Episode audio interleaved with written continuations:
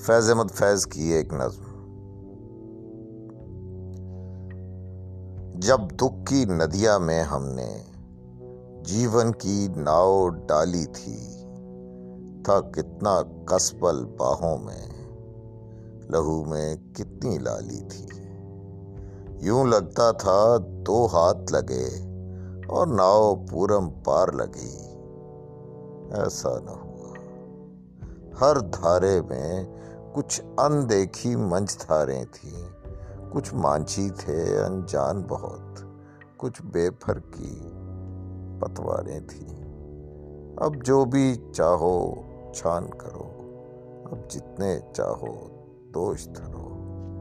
ندیا تو وہی ہے، ناؤ وہی۔ اب تم ہی کہو، کیا کرنا ہے؟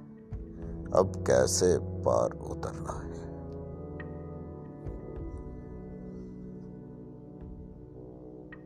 جب اپنی چھاتی میں ہم نے اس دیس کے گھاؤ دیکھے تھے تھے ویدوں پر وشواس بہت اور یاد بہت سے نسخے تھے۔